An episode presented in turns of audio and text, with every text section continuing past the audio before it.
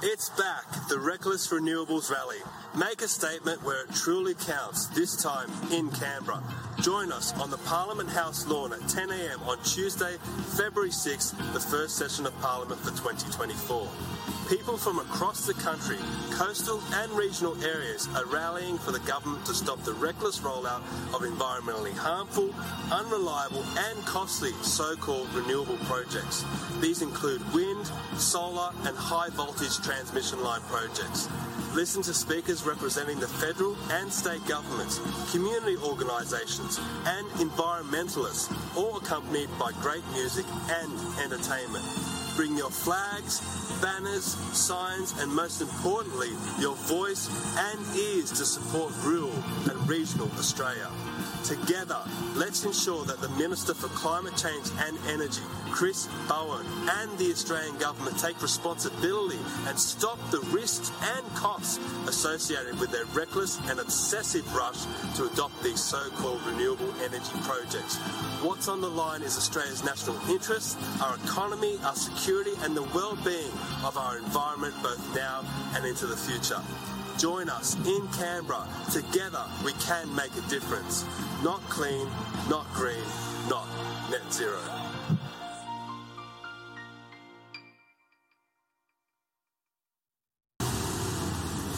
No one has ever shown that human emissions of carbon dioxide drive global warming. We have a massive power, and it's the power to say no. They, they put all these words on these flyers and it means nothing. It's, It- it's garbage. We're all going to die! Doctors are gaslighting patients. you keep silent, then this is what's going to happen.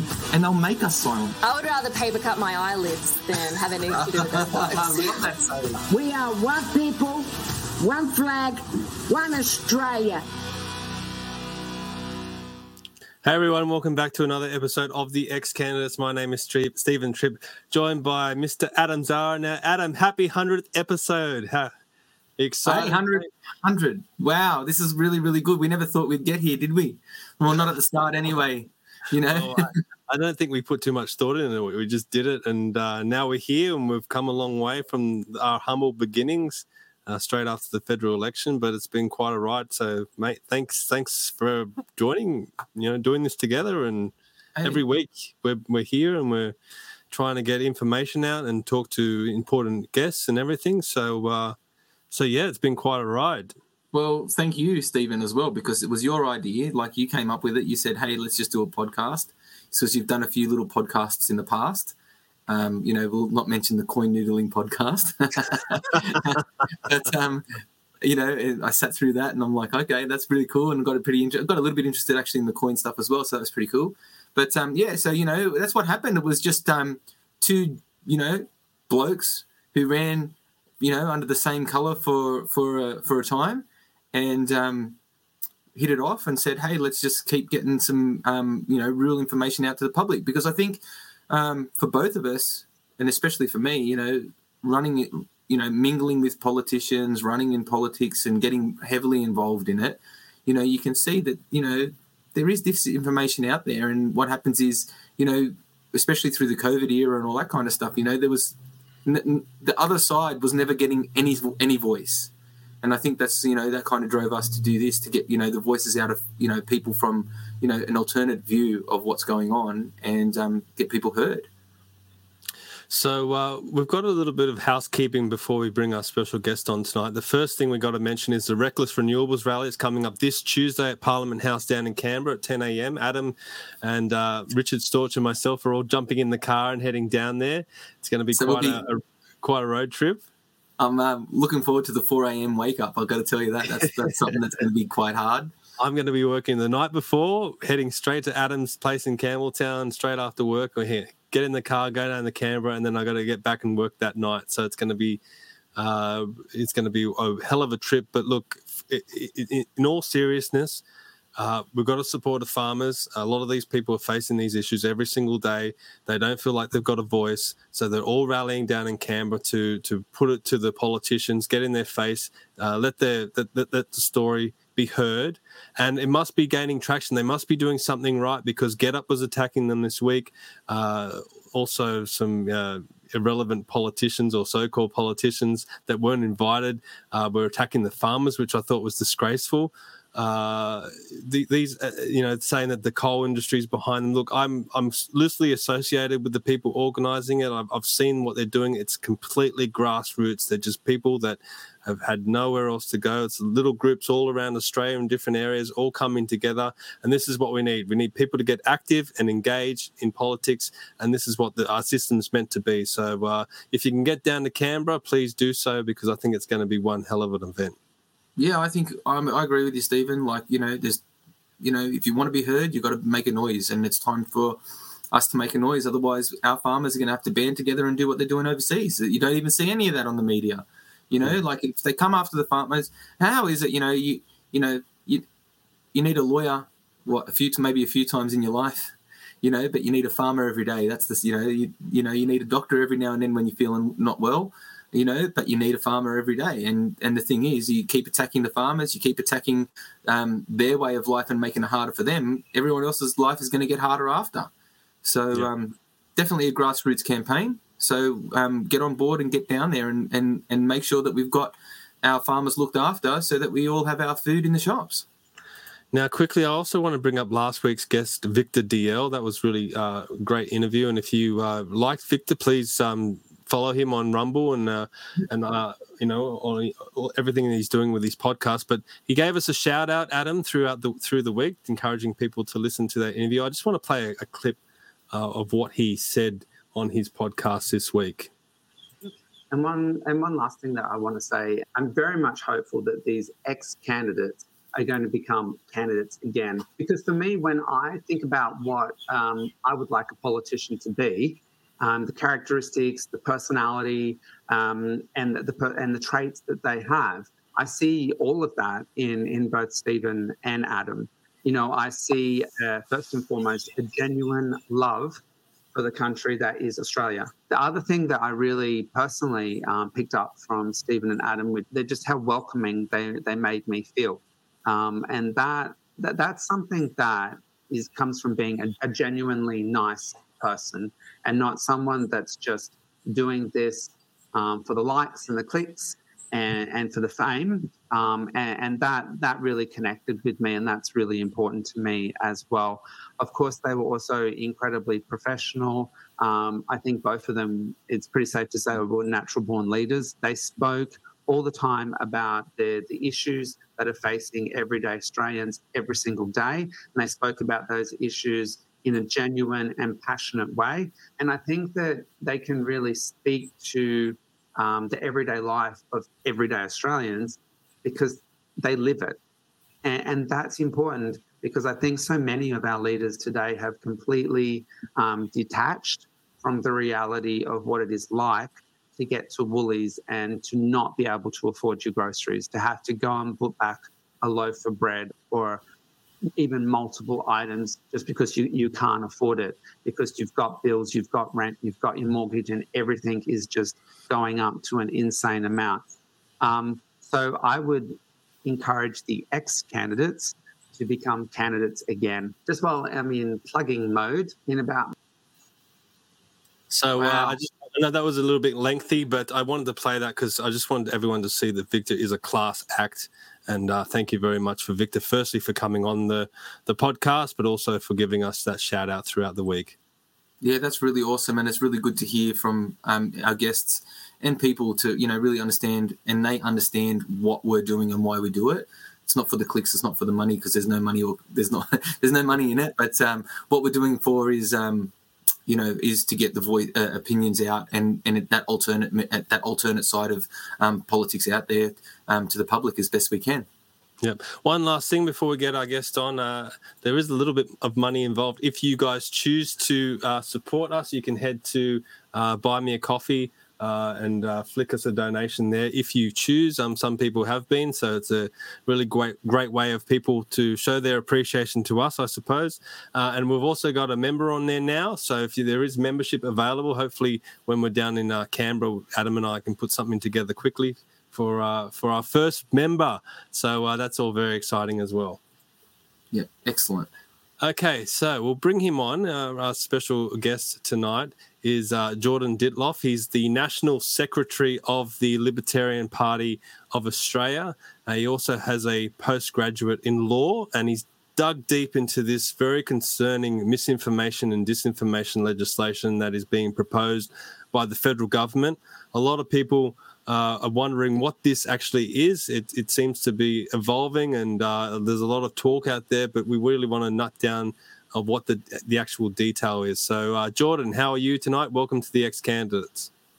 I'm good, thanks, guys. It's hit 30 degrees here in Ballarat, Victoria, which is normally four degrees colder than everywhere else in Victoria. So Ballarat heat is uh, not something we're accustomed to. A bit of global boiling wouldn't go astray. I reckon it'd make the make the environment in Ballarat nicer and more enjoyable. But so forgive me for being a little bit casual. It's um, all action stations here because it's bloody hot.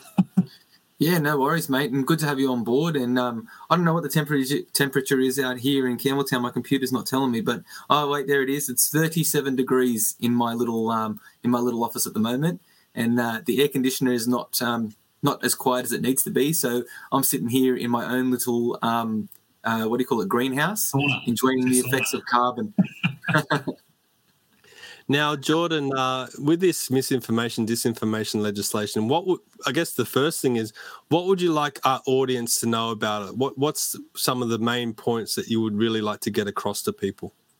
Well, look, Steven, um, most of your listeners would probably know that libertarians disagree with almost all laws that the government wants to pass. We're very anti government, anti expansion of government powers. So we generally oppose a lot of what the government agenda is. But this bill really is something truly evil and horrific. I'm going to use those words very, um, very consciously.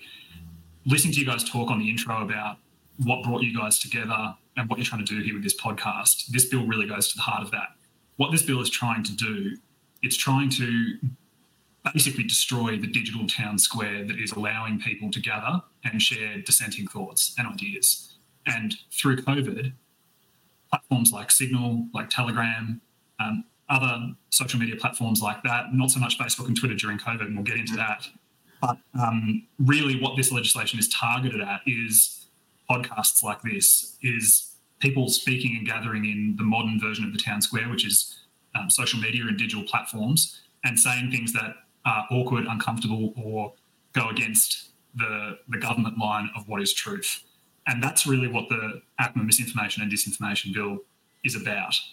And what it seeks to do is it seeks to give ACMA, which is the Australian Communication and Media Authority, the power to actually enforce and step in and impose uh, basically binding codes and restrictions on social media platforms who fall under the code, which is basically all of them, to restrict what information they can show and present on their on their platforms. And the definitions that are involved in that are really pretty chilling because they basically say that if content contains information that is false, misleading, or deceptive, and it's not excluded content, and excluded content means if it doesn't have any of the exclusions that the bill sets out, and that's another concern I've got, which I'll go into more in a moment. Uh, then, and if the misinformation and disinformation is likely to cause serious harm or contribute to serious harm, not not cause, contribute to, which is even lower threshold. Um, the most worrying thing about this definition is that what you would think would be a pretty critical um, central part of a bill like this, that is, how do you determine what is false, misleading, or deceptive, is completely absent from the draft bill. There is no definition of what is true or who gets to determine what is true. And what that will mean if this bill is passed and if this legislation becomes law is that the government will say to social media platforms holding a loaded gun to their head, you know what the right thing is. You know, you know what you should and shouldn't say with a, with a wink and that will be for them to determine. And what will happen is social media platforms will take a risk averse economic approach because they face percentage fines of their global revenue if they don't comply with this legislation. Like, just stop and think about that for a moment. I'm not talking about percentage of profit in the Australian market. I'm not talking about anything. I'm talking about global revenue for a company like Twitter is potentially what these companies could be fined if they don't comply with this legislation. So it's just absolutely madness. And the lack of these key definitions, the presence of things that are categorized as serious harm, which are really, really concerning for anybody who's lived through the last couple of years. And you guys have been candidates, who've been on the hustings and understand what the major parties consider to be harmful or concerning. And it's not what the average person or the average voter would really be worried about. It's basically what is uncomfortable or awkward for the government, what is going to challenge their narrative. So, some of the harms they list in the ACMA guidance note that comes with the draft bill include um, economic or financial harm to the Australian economy, harm to the Australian environment. And if you don't think that's going to be used by the government to push some of the narratives that you're coming out to fight against on Tuesday, you'd be very, very, I've got a bridge to sell you. Um, but one of the funniest examples I think they give that I think is really relevant because it's been proven to be absolutely incorrect by recent events is harm to the integrity of the democratic processes or electoral institutions of Australia. So basically, they want to make it illegal and categorise it as serious harm to say that the AEC can be biased. When you've had a case with Craig Kelly and the AEC only a couple of months ago, where the judge actually found that the AEC had adopted an inexplicable and oppositional approach to Mr. Kelly, not telling him where supposedly breaching signs were um, after telling him that he was in breach and they were going to fine him, and then they wouldn't tell him where the breach occurred. And he won that case, and they want to make that kind of allegation to say that they would be biased towards Craig Kelly, serious harm and misinformation that could trigger all these penalties if, if that kind of content was posted. So, and the final thing that I really want to talk about that is probably the scariest part of this bill is that it grants these massive exemptions that you could drive a truck through to some of the least trustworthy institutions that have proven themselves over the last three years. And when I say proven, I mean Twitter suppressed COVID 19 information, um, basically cancelled or shadow banned accounts. That's all come out after Elon Musk has purchased Twitter. So we have facts on the record that there were examples of social media, of government, of government owned agencies, of mainstream media collusion. And the exemption categories under this bill are government, ABC and SBS, and, main, and mainstream media. That's the exceptions that they include in this bill. So who does that leave us with? You guys. Yeah.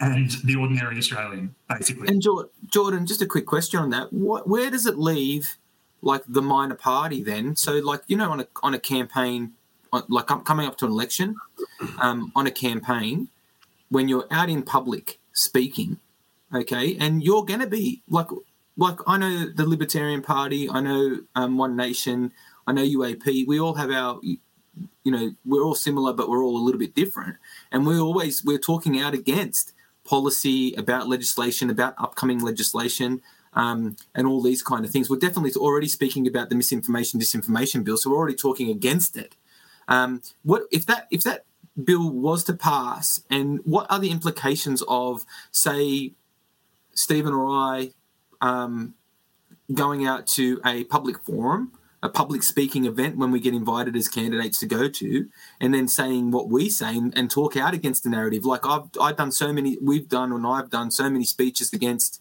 you know, these reckless renewables, which is against government narrative. Speaking in public, will we be fined or implicated in, uh, you know, criminal charges or something like that? So the government's been really, really sneaky the way they've designed this bill because the short answer to your question is no, it wouldn't impact you. But by taking away the right of that view to be expressed and platformed, they don't have to. So they're almost cutting the legs out from under the table rather than attacking the table front, which is quite clever. Um, libertarians hate government, but we're you know we're never going to deny that they're a, a worthy opponent. They're, they're often very creative in the way they think about these things because that has implications as well for the ability of citizens like yourself, who let's say you're at this town hall you were describing You've made statements against reckless renewables. I'm, sure on Tuesday there'll be many statements made that are against the government narrative. If this ACMA bill had passed last year, then you could be standing there in front of thousands of people who go to your rally, but nobody would hear or see those views because the digital platforms, the digital town squares that you need to convey that view. And social media is the great equalizer, right? It gives a voice and gives a platform which traditionally had only been available to government and mainstream media. And that was a, a big source of power for them and they are desperate to try to regain control of narratives. So you as an individual wouldn't face criminal charges. You wouldn't be silenced or prevented from speaking, but you would be prevented from being heard and seen. And that, in a way, is a lot more insidious and harder to defend against because you couldn't take the government to the High Court to say that they were imposing on your implied freedom of political communication. Only the platform who are being dictated to and censored, for want of a better word, could do that. And what platform would care enough about the individual who's being suppressed to take the risk of going to the High Court and challenging the government? So it's it's a really, you know, it's actually it's almost worse than than what you just described as being your fear because if no one can hear or see you, it's a bit like the, the line in the Matrix. You know, what good's a phone call if you're unable to speak? yeah, that's right. Um, so that's that's literally what they're doing. They're trying to change the rules of the game to stop certain people from playing it. Well, one of the huge reasons why we started this podcast in the first place was because I noticed that the federal election, running for a minor party, the media wouldn't touch you. You wouldn't get any traction at all. Even if you put out a press release and uh, sent it out to every media organisation in, in Sydney, they wouldn't touch it because the best way that they can control you is by ignoring you and giving you nothing. So we've at least tried to make a little bit of an effort to create our own media to get, uh, you know, to give candidates a platform in, at election time, and we've done that in the past. We did it for the state election. We've done it, we also did it for the Victorian state election, where we gave candidates a platform where they may not have uh, had an interview opportunity the whole way through their uh, candidacy. So, uh, as you're describing, you might be able to go stand on a soapbox somewhere and, and with a bullhorn and, and, and have your say, but you won't be able to come on a digital platform like this and be able to do it. But uh, we definitely support free speech on this platform, uh, and we, we do so while we still can. So I'm going to put the link in the chat. If anyone wants to call in and ask Jordan uh, a question or uh, or even just come in and make a comment. We're going to have a complete open forum tonight because we're going to try and put forward the message that free speech is incredibly important, and we need to have platforms like this so we can flesh out topics. I think it's in, it is incredibly important. But I found out. Um, a, a week or so ago, when I interviewed uh, Lee Evans, who's in the UK, and um, he he was actually in the south of France at the time, and I was he was saying, "How can I promote your podcast?" And I said, "Well, we we mainly our audience is mainly on Rumble. If you can share out the Rumble link, that would be great." And he said, "Well, I'm, I might share your YouTube link because in France, Rumble is is not a thing because the government tried in the government in France tried to re- impose restrictions on Rumble there, and uh, yes, Rumble's not a thing now in France. You can't access Rumble in France. So if this misinformation, disinformation legislation comes in, will we see similar things here in Australia where we may not be able to access Rumble or Telegram or some of these other platforms anymore? Yeah, absolutely. And that's a really great point. And I see you guys streaming on Rumble and YouTube at the same time. And a lot of people I watch and people I know who are creating content like yourselves, they're looking with one eye to the door and trying to create parachutes that they might be able to move to if the situation with YouTube and Facebook and others becomes too um, too risky, I suppose. Um, and as you say, in countries like France and the UK, these things are already well underway. And this is something I really wanted to talk with you guys about that I'm sure many of your listeners suspect but may not sort of have the smoking gun to or fully understand the links to. But this isn't just something that's happening in Australia. This is a global movement. And, you know, at the beginning of the, the podcast, you talked about you don't need a lawyer every day. That's true. As a, as a law graduate, so I'm just at the beginning of my legal career, I hope I don't see clients every day. you know, you really don't. And, and, at least at the beginning now, I'm, I'm pretty new. Maybe one day I'll be jaded and cynical and I'll I'll change my mind and want to see people more often. But I genuinely hope that our clients don't have to see us. Um, but with something like this, so what I'm saying is I'm not someone who doesn't have an understanding of the law or the way Australia's international obligations work, and I'm not a wild conspiracy theorist. And what I'm what I'm going to tell you is that there is a pandemic preparedness treaty currently being drafted by the World Health Organization that zero draft will probably be put to the World Health Organization in May. And I'm going to read to you from Article 17 of the draft pandemic preparedness bill. And it says the parties commit, and the parties will be Australia because Australia is involved in drafting this bill as well. The parties commit to increase science, public health, and pandemic literacy in the population, as well as access to information on pandemics and their effects, and tackle false, misleading, misinformation, or disinformation, including through promotion of international cooperation. So, in every country in the world right now, from the US to the UK to France, to all these countries. The US is a little bit more protected because they've got constitutionally enshrined freedom of speech. But the global elites and the powers that be have taken lessons from the COVID pandemic and they use words like infodemic. They use words like, so basically wrongthink.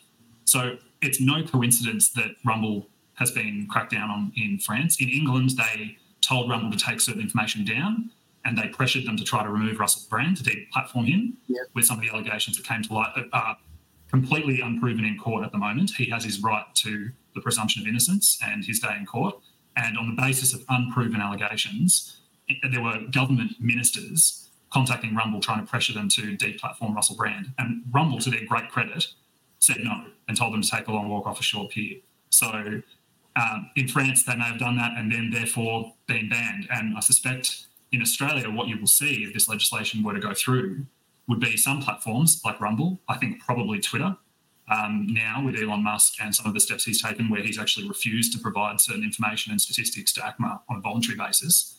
Um, and he's, he's basically said, I'll cop the fine, in not so many words, but because that's a dangerous thing to say to government. But he's pretty much said, Well, what are you going to do about it if I don't give you this information? And that's his great credit. Um, but there will be other platforms that don't feel like they're in a position to do that.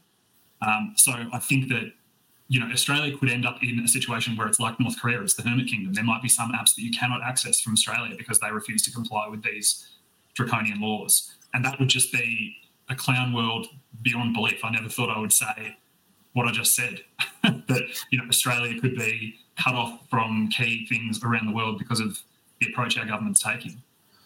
Um, well, Jordan, and, sorry, mate. Yeah. Um, how does it like? All right, so we understand the misinformation, disinformation bills now, start, like coming after the digital forum.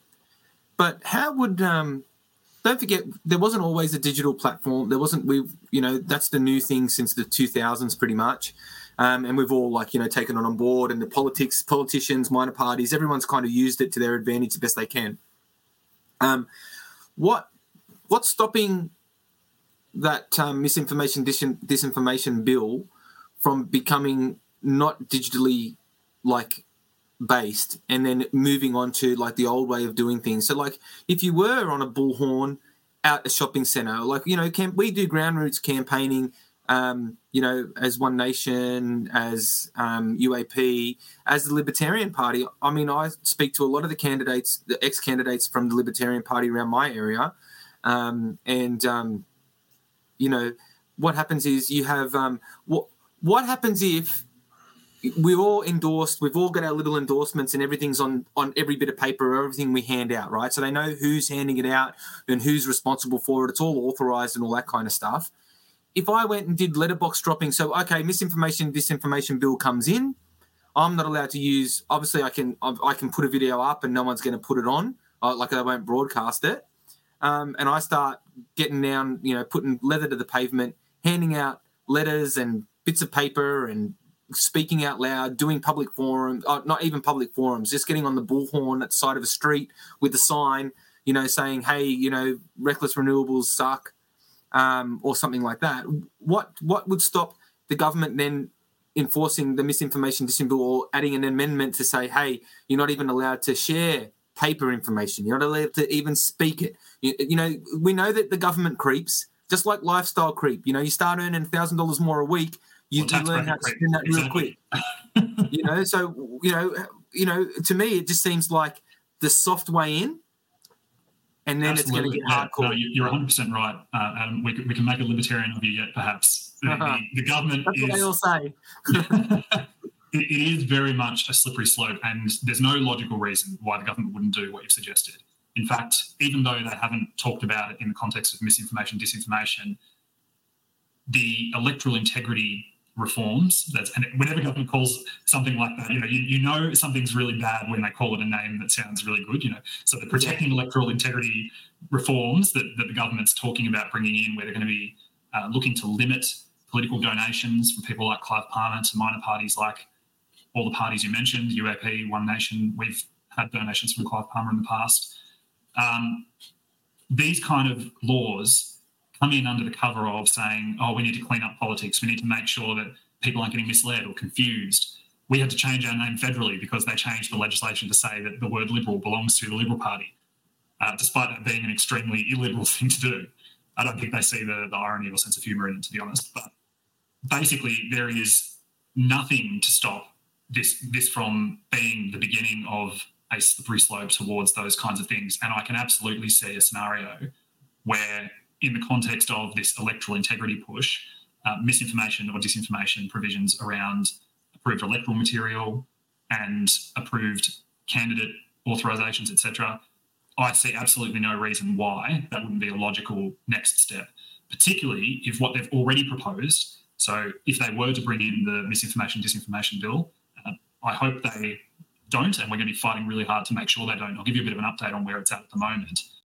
But if they brought that in, if they brought this electoral integrity stuff in, and if you still saw voters abandoning the major parties in droves towards minor parties, looking for somewhere that they can find integrity and real people, then you could you could imagine they will just keep ramping up. They will just continually keep changing the rules to try to achieve the outcome they want, which is to protect their political cartel. So yeah. I, I see no reason why the trends they're trying to stop won't continue and why they won't keep going to greater and greater lengths to try to prevent it. Yeah, that's what I was kind of alluding to with what I was saying because I, I, agree with that completely. I think that, you know, like I had a 10% swing towards me last election, um, even though my opponent, the Labor opponent, um, gained also gained a bit more ground, right? But Liberal lost a lot as well. So what happens is you wouldn't want to see, you know, even even to the fact where there was a couple of booths that I actually beat Liberal in, which is you know pretty much unheard of. Um, but I mean, I think the minor parties did pretty well last state election in in, in New South Wales anyway. Um, so yeah, well, we, saw, we saw John Ruddick of the Libertarian Party elected, so that was that's right. Yeah, result. And, and he's and he's really been carving it up in New South Wales State Parliament, so it's made a big difference already. Yeah, I, I, go to. I've, I've seen him speak. I've go. I've, I've met up with him a couple of times. You know, um, at different um, libertarian events and things like that. Just because I'm, um, you know, I like to hear, um, you know, the libertarian side of things as well because it keeps you a bit balanced. And you know, you don't want to, you know, you got to hear sides of every everyone's sides a bit. So it's um pretty good. But yeah, I just think that that's what's going to happen. I, I, I, and I would imagine that we can see, like you know, in places like Argentina and things like that, where the you know everyone's kind of shifting and uh, ground uh, sorry ground for the right like the right side of politics I guess um, is is gaining. People are still going to source it out and find it. So if you haven't if you've got an outlet or if you're vocal and you can provide some sort of outlet not digitally right? I mean help I've got people's ad we'll send letters to people you know what I mean? And then they can write back if it has to be. I mean we used to live like that so we could live like that again. And I, I could imagine that the creep would be pretty quick. And I, and if and if the trend does, the pendulum starts swinging to our side of politics, um, that um, the government would press down on us very hard. They would, you know, put your the foot on the proverbial throat. You know. Yeah, well, they, they are terrified, I think, and they're very fragile and vulnerable, far more vulnerable than I think people realise. Um, the I'll give you an example. The Libertarian Party was recently federally re-registered, and in the process of getting federally re-registered, after having to change our name, which I'm actually grateful to the Liberals at the time for doing, because I believe Libertarian Party is a much better name. I was probably one of the foremost advocates pushing for us to take the name we have, and I believe that's been borne out as the right decision by the rise of ACT in New Zealand, Javier Milei's ascension. If we had been some other name other than Libertarian Party, it would have been pretty awkward, I think, It would have been a big missed opportunity to take advantage of that momentum that's out in the world. But when we went to re-register with a 1500 member requirement that I'm sure they didn't intend us to meet either, you know, all these hurdles, you know, so like it's like the you know the goalposts kept shifting. But when we actually applied to re-register, the 11th hour before the um, objections were permitted, so the, the limit before you could uh, be registered, about three hours before the time limit to object, we got an objection from the Liberal Party, the National Party, and the LNP in Queensland trying to say that we couldn't use the, the initials LP in our logo. So, so this, so uh, this initial LP, they basically were trying to say that that's the intellectual property and electoral property of the Liberal Party. Really? And absolutely, yeah. So they fought us tooth and nail to get re-registered. We're living in their head rent free, and you know they are terrified. They use the the word confusion to try to sort of raise all these barriers and I said to them in my response to the objection, I said, Your party members are confused, but they're not confused because we're trying to trick them. They're confused because you're not living up to your values and you're not representing what your We Believe statement says for Menzies. That, that's why voters are confused. That's so that's right. uh, my point is that the major parties are vulnerable. They are scared of the continued departure away from major parties to minor parties. And I see no reason based on their actions and what they've given the Australian public that that tide is going to reverse. I've got a, couple of comments here. Carl has uh, asked, would the ACMA bill uh, stop people talking about climate exaggeration? There was also a comment uh, from Nick about uh, the referendum and would have, have stopped people campaigning against the voice. And we are putting a lot of focus on the minor parties, but there are good coalition members like Jacinta Price, like Warren Mundine, uh, and others that, that spoke out during the referendum. And supposedly, under a Labor government or, or, or even uh, uh, any sort of government could attack those good liberals out there because there are good liberals that are standing up and we need to support them as well. Um, it all comes down to defining what misinformation and disinformation is. Uh, essentially, what is truth? And truth is subjective a lot of the time. How how is it possible? And I guess this is, I guess we all know the answer but how is it possible for any government organization to be able to determine what is misinformation and what is disinformation? Yeah, well, that's a great question. But just quickly on that point, I agree with you. There are good people in the Liberal Party.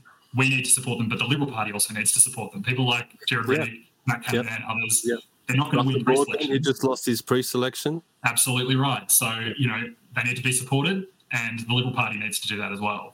Yep. Uh, my background is I, I was once a young Liberal. I, I sort of came up through the Liberal Party. A lot of people that I ran with and were sort of part of my friendship group at that time are now state and federal MPs, James Paterson, Evan Mulholland, others. So there are good people in the Liberal Party, but unfortunately, the Liberal Party doesn't reward good people, and that's what needs to change. So I just, I, just, I just did a whole interview with Matthew Camenzuli and we spoke exactly about that. So Yes, Matt's Matt's very good value, and I, I have a lot of time for Matt.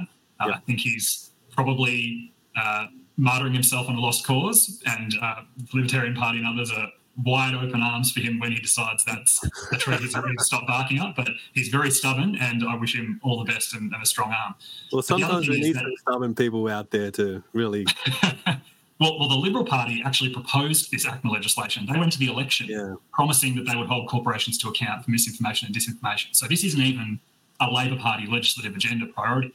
This is a Liberal Party Scott Morrison special. So uh, we have them to thank for the fact that this bill is even in front of us. But to answer your question and to answer the comments questions, absolutely, when they're talking about harm to the Australian environment, if you don't think that definition of harm under the Act would be used to silence dissenting thoughts about the lifespan of solar, the amount of solar powered panels that can't be renewed and can't be uh, recycled, the amount of wasted energy and subsidies required to generate a really small, tiny percentage of, of energy that's super unreliable. If you think that saying things like that wouldn't be characterised by ACMA as harm to the Australian environment, then you're probably not cynical enough. Uh, I, I think most people watching this program would certainly think that and agree with that. And with respect with respect to the voice, um, absolutely, you saw immediately as soon as the voice referendum started to swing against the yes Oh, vote, and as soon as the result came in, because I was watching and I was listening and I could hear them instantly misinformation, disinformation.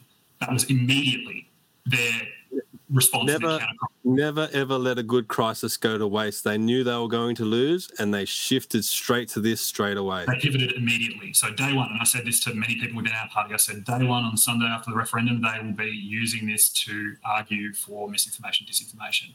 And what they're really saying is that if you disagree with them and with the the narrative of the government of the day, then you are an idiot that can't be capable of forming a critical thought of your own. You must have been misled or deceived. Like it's the height of arrogance to argue that anyone who disagrees with you isn't a reasonable person.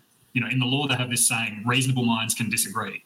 And that's a fundamental part of Western society. That's what our empirical science, that's what our enlightenment values, all of the, the great things that our classical Western society and history have given us depend on the idea that people can disagree, that there are things which people can disagree on, and reasonably so. And there's not necessarily always a right or wrong when it comes to values or political views. So, yeah, I think the whole idea that there is some objective arbiter of truth um, that can sort of sort through what's real and what's not real, especially given the examples I've talked about um, where there's been like smoking gun instances of government trying to influence and control what people can see. Um, I think that we should be very, very skeptical of the government claiming to know what is true and what is best for the Australian people to hear. 100% agreed. And I was just going to say, like, there's been some big revelations as well, you know, regarding EVs, like the cars, the electric cars. You know, we've had some major, major um, corporations such as BMW, uh, Ford Motor Company, and Toyota Motor Company um, talk about reducing the expansion of their electric vehicles. So this is this goes to show you how much of electric vehicles is a hoax and a fraud anyway. Okay, so they talk about how the uptake of cars, and there was a, a, an article recently, just the other day, Daily Mail or something saying that you know EV is Australia's favourite car now, um, or car purchase. Um, and they're reducing their production on those. So they're halting, not halting their production, but winding their production back on EVs and um, and they're broadcasting it. So BMW are working hard on getting their hydrogen engine to work. Um, um, Ford Motor Company said that they're going to still produce V8 uh, uh, petrol cars for a long time. Toyota said that, and from the start, the Toyota outset said hybrids had more of a chance of surviving than um, a full EV car in the first place. So they've always been pretty, and they're a conser- very, very conservative car manufacturer. Um, and they they said that they they'll be producing fuel, uh, uh, liquid combustion fuel cars for foreseeable future. Would them advertising those kind of things fall under the misinformation disinformation bill, where you know it's a really strike to the government, it's a blow to the government and a blow to the renewable, um, you know, the pro renewable sector that um, these major car companies, well respected car companies, Ford Motor Company, Toyota, even you know, um, moving away from the EV. Would that be for them broadcasting that on TV and um, in their uh, on their social media, on internet, on their website and stuff like that? Would that be censored? Well, it's difficult to say, and and really, the thing is, what will be censored won't be up to some government bureaucrat making a conscious decision. That's the scary thing. It's like Rise of the Machines. It's going to be either some automated algorithm that will just mm. determine whether something's too spicy, or it will be some stressed out Twitter or Facebook executive who just has to make a decision about what they want to have on. And in anything like this, you're going to have what the law actually prohibits. And then you're going to have the chilling effect of what the law prohibits around the edges. So it'll go further than what is actually described in the bill because the cost and the risk of getting caught up in the, um, breaching the provisions of the bill will be so high that digital social media platforms will err on the side of caution. So it will mean that what will be true will be what will be uncontroversial. Um, as for electric vehicles, look, the libertarian position is that more power to people like Elon Musk and Tesla. If they want to make electric vehicles, if they want to buy them, great for them. Um, no bans, no subsidies is our policy on all of these things, but that includes no picking winners from the government um, in a financial subsidy sense or in an information um, sense that they're sort of trying to push this narrative, as you say, to sort of interfere with the market to try to almost fix the outcome. And that's what they've done with renewables in the energy sector. They've said, oh, look, you know, um, renewables are the, the cheapest thing, coal's shutting down. Why would we invest in coal or why would we allow coal when the market's not choosing coal? It's like the market's not choosing coal because you're basically destroying their social license and heavily subsidizing their competitors. So why would you run a coal-fired power station in the face of government opposition, basically? You're not just competing in the market against your other coal-fired power station competitors. You're competing against the government trying to exterminate so private companies won't do that just because they believe it's the right thing or they believe there's risks with renewables. They will just go in the direction the government pushes them. Yeah. So yeah, I, I agree with you. I think that there are a lot of things that will end up falling within this potentially that aren't even what the government specifically has in, in the rules, but they it will go beyond that. And I think that's intentional. That's a feature, not a bug. Yeah, absolutely. Uh, Self censorship.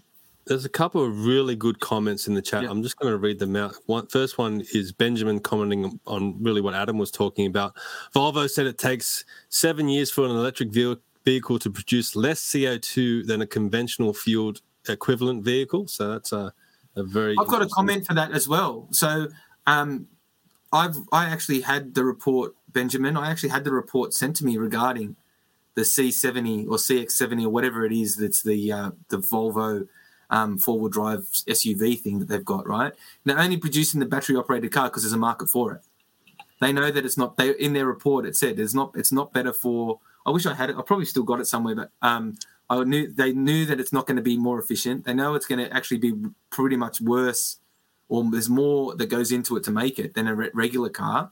And the funny thing is, is what is the expected battery life from one of those vehicles, and does it also include the fact of disposing and destroying and recycling those those parts? So if the car it takes seven years for the car to become carbon neutral, i.e., repay back its debt.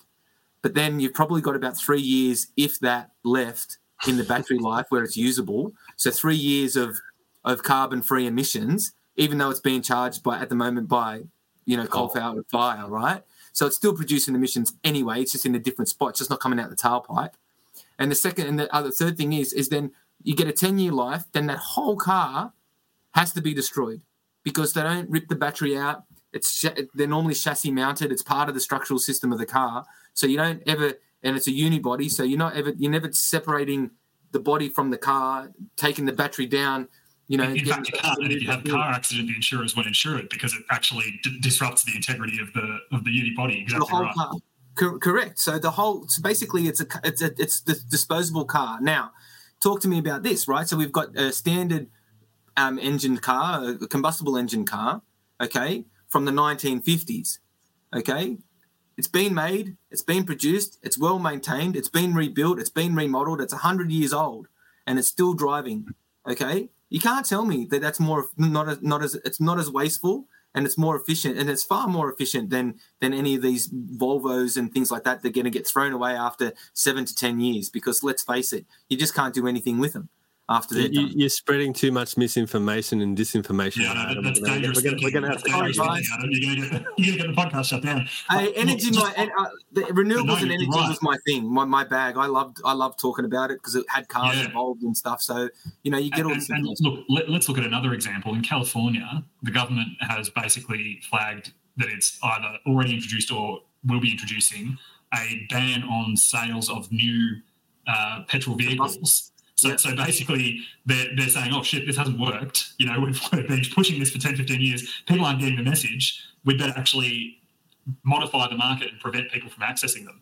So what's going to happen is cars that people want to drive, which are combustible vehicles for all the reasons you've said, are going to go absolutely crazy in value, and you're going to get a massive distortion of the market. You're going to get people, you're going to get car car sale tourism, where people are going to go to other states outside California to purchase an, uh, you know, an, a used or older vehicle that falls within the requirements, and they're going to be, you know, uh, blockade running and getting into California with these old cars.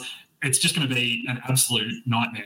And government just has this constant belief that it can pull levers and change human behaviour, and that's just not um, that's just not how it works. Um, on ACMA, just as a as a point um, while we're talking about it, at the moment the status quo with ACMA is that it has basically been uh, sh- I don't want to say shelved because I don't want to make it sound like the the pressure or the danger is off. What they've done is they've basically withdrawn the bill. They've said that they are going to be overhauling the draft bill after um, massive pushback. So there was something like 26,000 submissions to the consultation for the ACMA bill.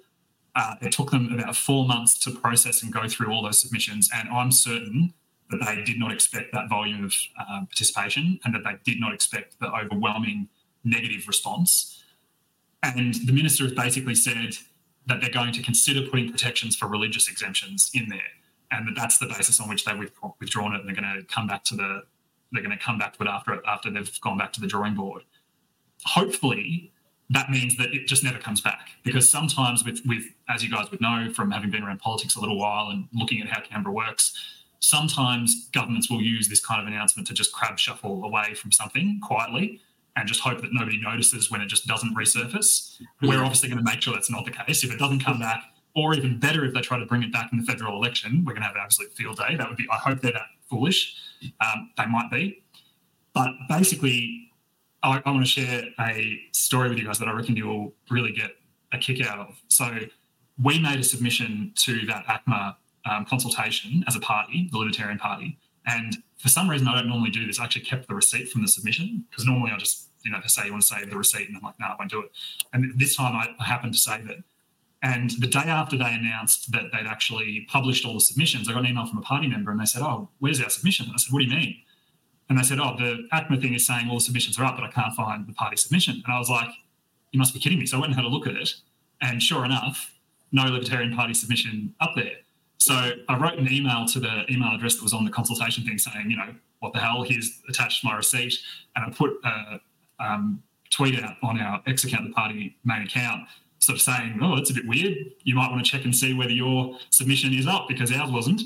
And about 15 minutes later, and this was on a Thursday, the 6th of January, on a Thursday night at 6:45 p.m., I got a phone call from the head of the Information Integrity Unit, who were basically doing the consultation for the ACMA bill. So these public servants called me during their Christmas shutdown at nearly 7 p.m. at night, 15 minutes after I've sent this email and posted this tweet, and he was like panicked. He was basically saying, "Oh, oh, you know, it was just an oversight and the file, the submission came through, but there was no file attached and it wasn't, we weren't trying to do anything. Please reassure your colleagues. And he was just like absolutely panicking. You could just hear it in his voice.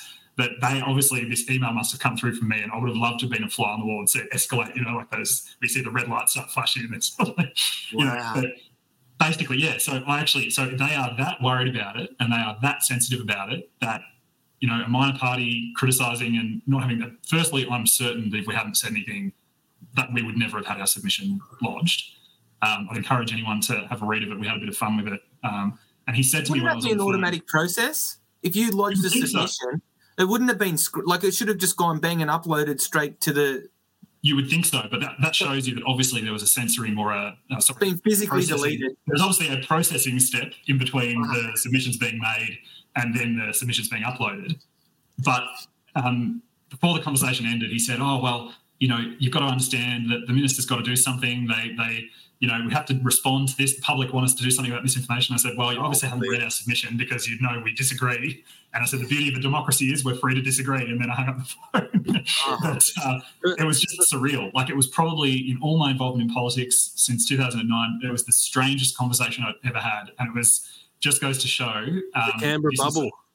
this is something they are very nervous about and they are very uh, vulnerable to. And I think if we can keep the pressure on, and if this act does look like it's going to resurface or sort of gets floated again in a new draft form, um, if we really just uh, basically pounce on it straight away and put as much pressure and opposition on it as possible, I think after the the voice referendum, the government in Canberra might not be keen for another fight of that magnitude before the Well, they over, we, what we we know they were overwhelmed with submissions, and I know they they tried not to release them. So hopefully they do back away from this legislation, and that's my gut feeling. I don't see this being coming to the light of day. And if it does, the next government, if if liberal if the Liberal Party want to get into government, or or any of the other parties want to push a policy, we're going to repeal this. That I think they're on a uh, election winning uh, platform there. But we're getting some really, really good comments in the chat um, from Benjamin and Rob and Melissa, but uh, and Graham as well. Graham's always um, putting really good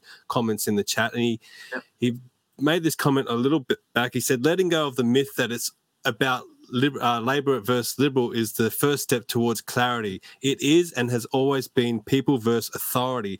And I'll go to I'll go on Twitter and I'll you know talk about this legislation. I'll get these responses from these people who- will say, "Well, if you're not out there spreading misinformation and disinformation, then you've got nothing to worry about." well, okay, but who's Yeah, I determining? think I think we heard that through the, the Nazi Germany period. I think it might have been, you know, there's uh, plenty of times in history where they said, well, if you're not doing anything wrong, you've got nothing to worry about. So Yeah, this is the thing. People on the other side of politics, Labor people, Greens people, they should be just as concerned about this legislation as anyone, uh, any any of us, because it, who's pulling the levers? You know, do you think you're going to have a Labor government for the rest of Australian history? No, it's it's going to go back to Liberal at some point or another Absolutely, party. the wheel always turns. But that's that's one thing the left the left can never understand that history is not a straight line. Unilateral. Like they think that it's the constant march of progress, and they think that you know the wheel will never turn, and people that they disagree with will never have their hands on the levers of what they've created. And Spike Cohen, who's a great friend of the Libertarian Party, who's the VP in 2020 in America, he has a great saying where he says, "Laws you vote for and approve will be used by people you hate for reasons you disagree with."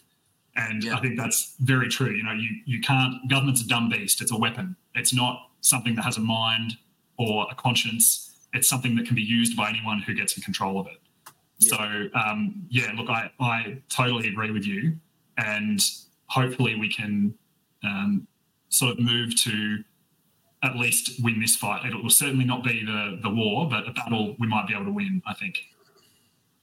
Well, you know, it, as I said, as I said, like the, the narrative is not the narrative by the government is not always the one that you follow, and that's what we were saying. We were saying that we've been saying that, Steven, from the first federal election that we ran in. You know that the, the narrative is the narrative that's going now is not the narrative that's going to be in the future, and, and you're saying like, you know, you should be voting. People should be voting for the for the for the parties that want freedom and want free speech and want all the benefits of a proper democratic society not for you know this social this is socialism 2.0 like censorship and all that kind of stuff. I mean i don't understand, i can't understand why even any of this gets tabled or aired in a de- in dem- democratic country. I'm not one for really banning stuff either but mm-hmm. anything that, that that that takes away your liberty um, is basically socialism.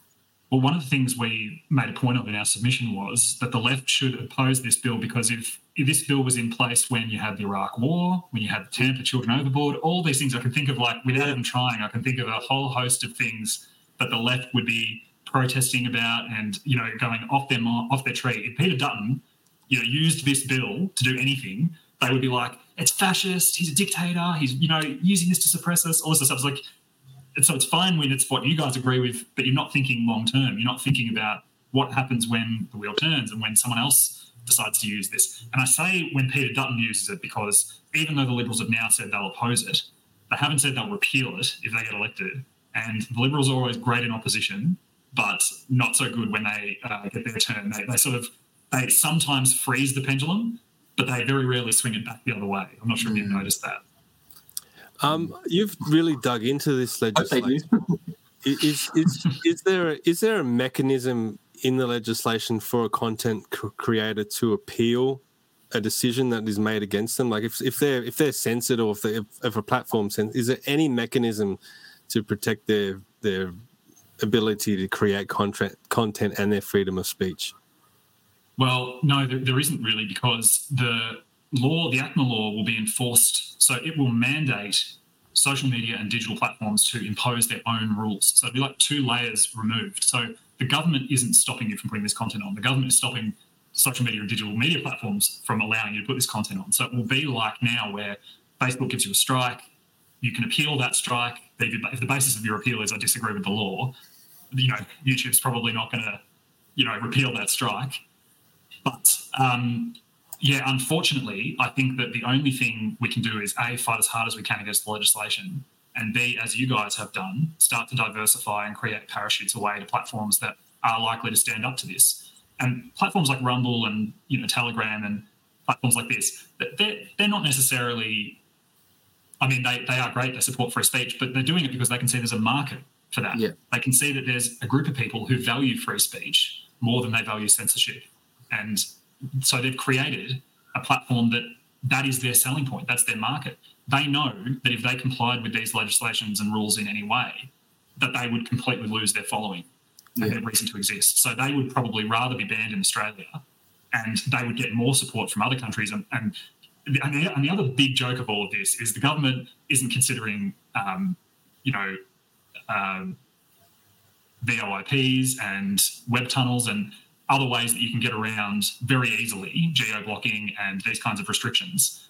So, in the same way as people living in North Korea can sort of get around the censorship bars and people in China can get around it, like Jurassic Park, the truth, freedom will always find a way.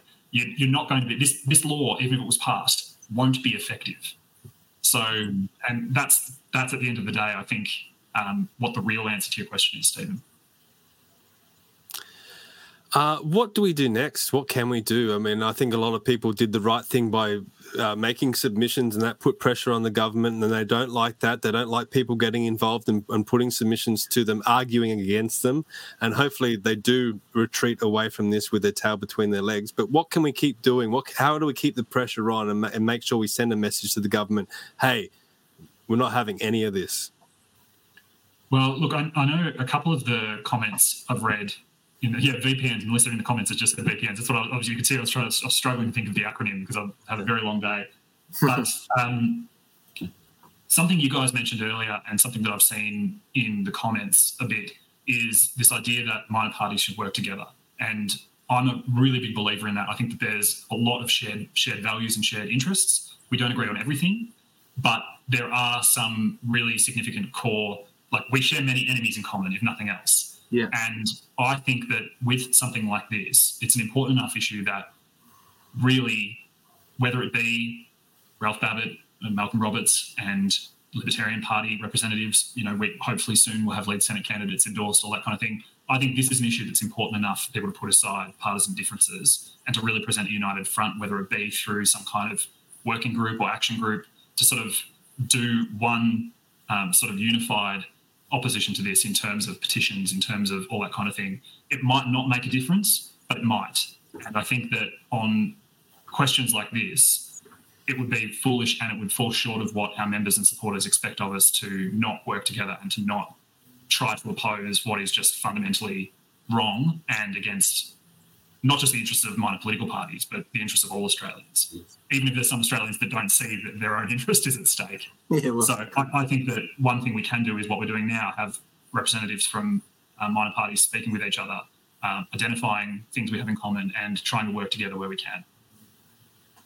well, I know Steven said this, and you know, well, sorry, I'll let Steven say what he's going to say first. Go, go for it, Steven. No, no, you go because I, I want You, to. you guys like I, I heard what in the intro. There's 100, 100 episodes in. You guys are starting to get like the married couple vibe, where you know what each other are going to do before you do it. It's- it's been- I no, it. it's been- um, I, Steven has said many times in the past, and like I have also agreed with him. You know, when I can get a word in edgeways.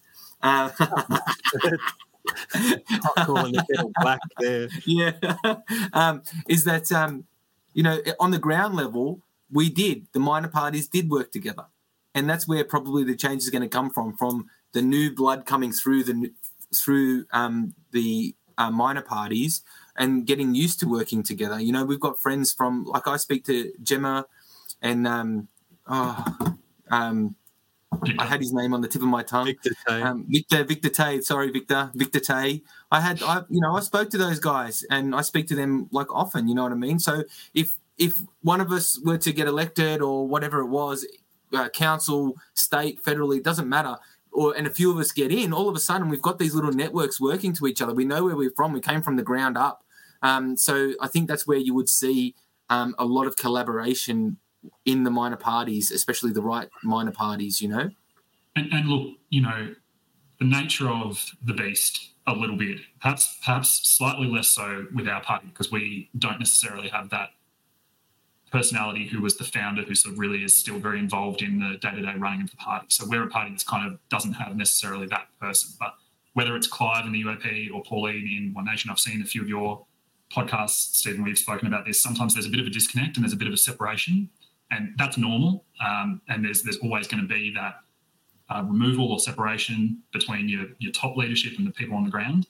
But I do think that to the extent that we can make what we do in political life more about values and our beliefs and trying to do what advances our policies rather than be about personalities. And it's a bit like sometimes minor party politics, and I, I had a good chat with former Senator Bob Day about this um, last year.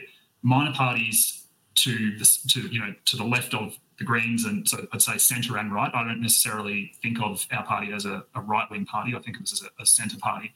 But we're all sort of in this almost Mexican standoff thing sometimes where everyone's sort of got a, a gun drawn and it's kind of pointed at each other, kind of pointed at the government, but everyone sort of thinks that if you can hold out long enough, one of us is going to be the next Greens up Yeah. to the right or to the centre. Yeah. And I think that's something we really need to, as people involved coming through and sort of communicating to our top leadership, um, that's something we really need to, to fight against. I think that's unhelpful and it's a bit of a divide and conquer that the ma- major parties rely on, not just in the process of getting people elected, but if you look at what happened the year that Clive got about three or four representatives in, it was Ricky Muir, Glenn Lazarus, Jacqui Lambie, and a couple of others. The, the swamp is real. Canberra is an incredible machine, and it cut those people apart and separated them from each other and told them that they would have got elected anyway and they didn't need Clive and they certainly didn't need each other.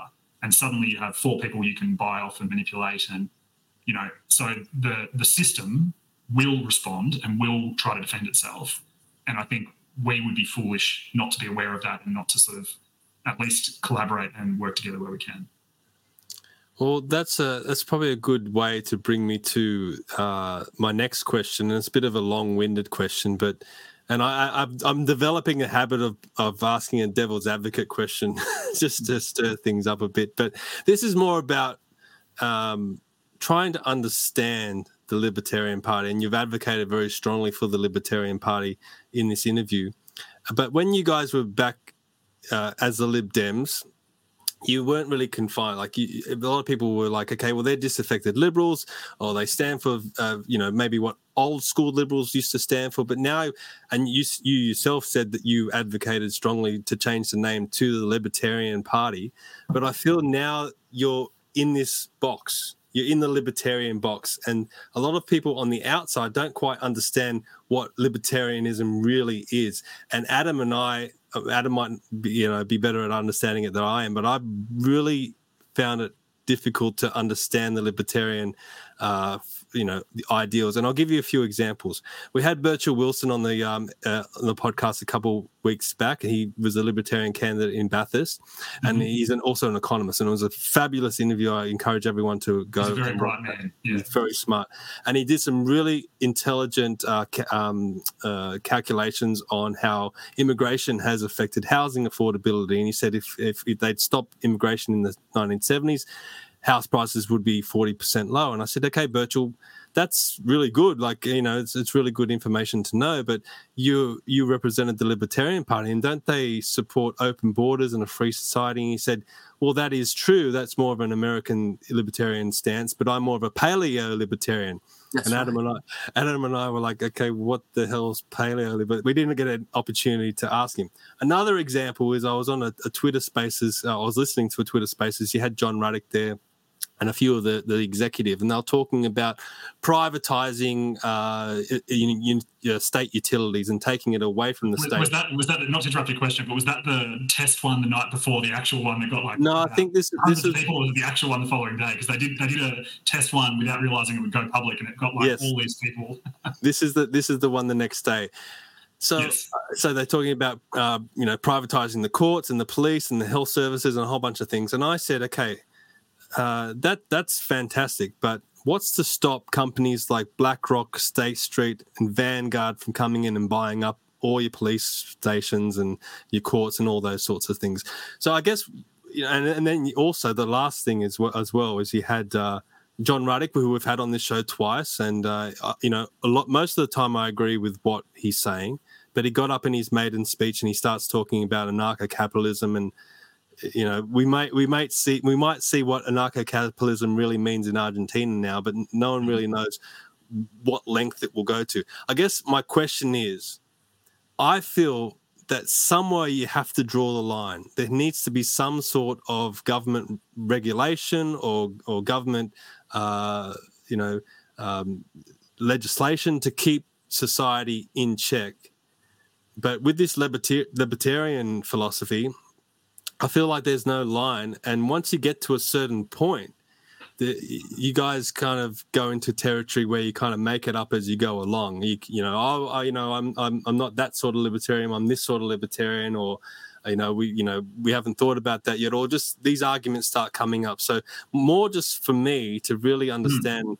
Libertarianism and, and why we should support the Libertarian Party. This is your opportunity to maybe clarify some of the things I've just raised. Yeah, absolutely. And I really appreciate that. And I think the first thing I would say is that the fact that that question has come up and that we're able to ask that question or that you have to contend with that question of what does libertarianism mean wouldn't be the case if we hadn't changed our name. So I agree that the name change is a little bit confronting, it is a little bit uh, radical, and it isn't going to necessarily be a term that people hear for the first time, or in your guys' instances, you've heard it many times before and you're probably closer to it and have more examples of actual libertarian people and the sort of spectrum of libertarianism. You guys are probably some of the most informed people in the country who aren't libertarians about libertarians. So, but I think that's the first thing to note is that it's a conscious decision to force people to contend with their ideas, not in a way that's confrontational or exclusive or trying to alienate people and say, if you don't believe that all government is illegitimate and taxes theft, and you're a Rothbardian anarcho-capitalist like John Ruddick or Javier Milei, you know, if you if you many people in the Libertarian Party occupy a view that is very similar to what you just expressed, that there would be a night watchman state or a minarchist type of situation. And if you look at our policies that we took to the last federal election, the Freedom Manifesto, the Freedom Manifesto didn't advocate abolition of government. It advocated steps towards cutting waste, um, controlling government spending, reducing regulations, increasing people's freedoms. Same thing with John Ruddick's campaign, which was probably edgier and pushed things more, as is John Ruddick's style. You've met him and you know him well. Yeah, yeah. Um, and he doesn't hide that. He's someone who loves boldness and thinks that it's better to um, pitch to the 5 to 10% of people who would be attracted to that. And I think you can look at the results he got in the New South Wales state election and see that there's certainly some merit to that. But again, his um, 10 sort of 10 point manifesto was talking about capitalism, coal, cuts, regulating and, or not regulating, but limiting and restricting the size of government. And I like to put it like this if you've got people and you're on a bus, right? The bus has 20 stops. Anarcho capitalists want to go to stop 20. You guys might want to go to stop 15. That doesn't mean that you shouldn't get on the bus and go through the first 15 stops together. And I think that probably goes back to what I was saying is I don't think that to engage with libertarian as an idea, um, or even necessarily to be a member of that party, you need to necessarily agree with everything that someone like John Ruddick or Javier Milei or myself, I'm going to out myself, I, I am an anarcho-capitalist, but I'm also an incrementalist. And I believe that if you don't start because you are waiting for the perfect and letting that be the enemy of the good, then nobody wins except the state and except our shared enemies in the uni party system. So I think that this is one thing that I struggle with the Liberal Party as well. They have this term, "Oh, we're a broad church." Well, Hmm. to me, that means okay. Well, you, you just believe in everything, and and where do you what what are your core values? What are your core ideals? So I think I think the Libertarians are pretty good when it comes to to core values to a point. But w- w- uh, a notable person, I won't say who they were, they were trying to recruit me to the Libertarian Party, and I said the same. I, I brought up similar arguments that I did to you just then. And he said, Well, we in the libertarians believe that if you're 80% on board with us, then you, you should be a libertarian. I said, Well, what about the 20%? And when you're in government, there's going to come times where you need to address policy in that 20% range or in these issues. And so that that's where I'm struggling with. Overwhelmingly, I probably agree with a lot of the things that the party stands for, but there's this murky area. There's this murky area where you talk about anarcho-capitalism and you talk about paleo-libertarianism and you talk about all these other things. And uh, where, where where's there needs to be more definition for me to to finally get on board. Yeah, I understand. And I, I think that we're probably not in this format going to necessarily get that level of clarity, but it's a conversation I'm happy to continue. And I think that as we get more libertarian representatives elected, that will be a big part of their job, is to explain what our ideas look like in practice and to explain what it means to be a libertarian. And I think the, the fundamental thing that we should um, perhaps finish that part of the conversation on is, is this. The difference between, say, the Liberal Party um, who you might agree with 80% of and 20% disagree, and the Libertarian Party, is that the 20% you disagree with will never be forced on you or taken from you by coercion. So, if, for instance, you were someone who believed that abortion was wrong and should never take place, then a libertarian government, while they might permit abortion more than you would if you were in government or you would want government to would never force your taxes to pay for it and would never mandate it or have it be state funded.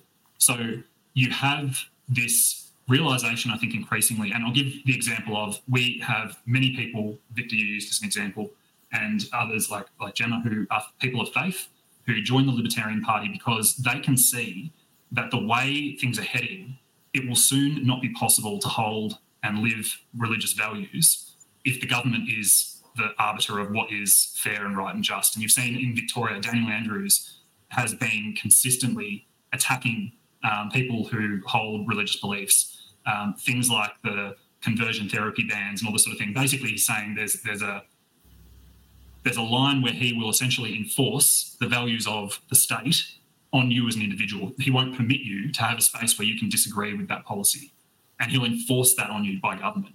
Whereas with the libertarian view, um, and ACT is a good example of this in New Zealand. You've got a junior coalition partner who the main party, their equivalent of the Liberals, needs to govern. And already you've seen them use that junior coalition uh, partnership to enforce cuts to certain um, woke agendas and ideas, um, to remove the ban on smoking um, past a certain age um, of birth. these kinds of things are the sorts of things you could expect if you saw the Libertarian Party rise to the point where we could act as a conscience for both major parties. And I suppose what I'm saying is if there's things that um, exist within the spectrum of libertarian philosophy that you're not um, quite comfortable with, as Rob's just very helpfully said in the chat, we're going to take over and leave you alone. So, yeah, pretty good.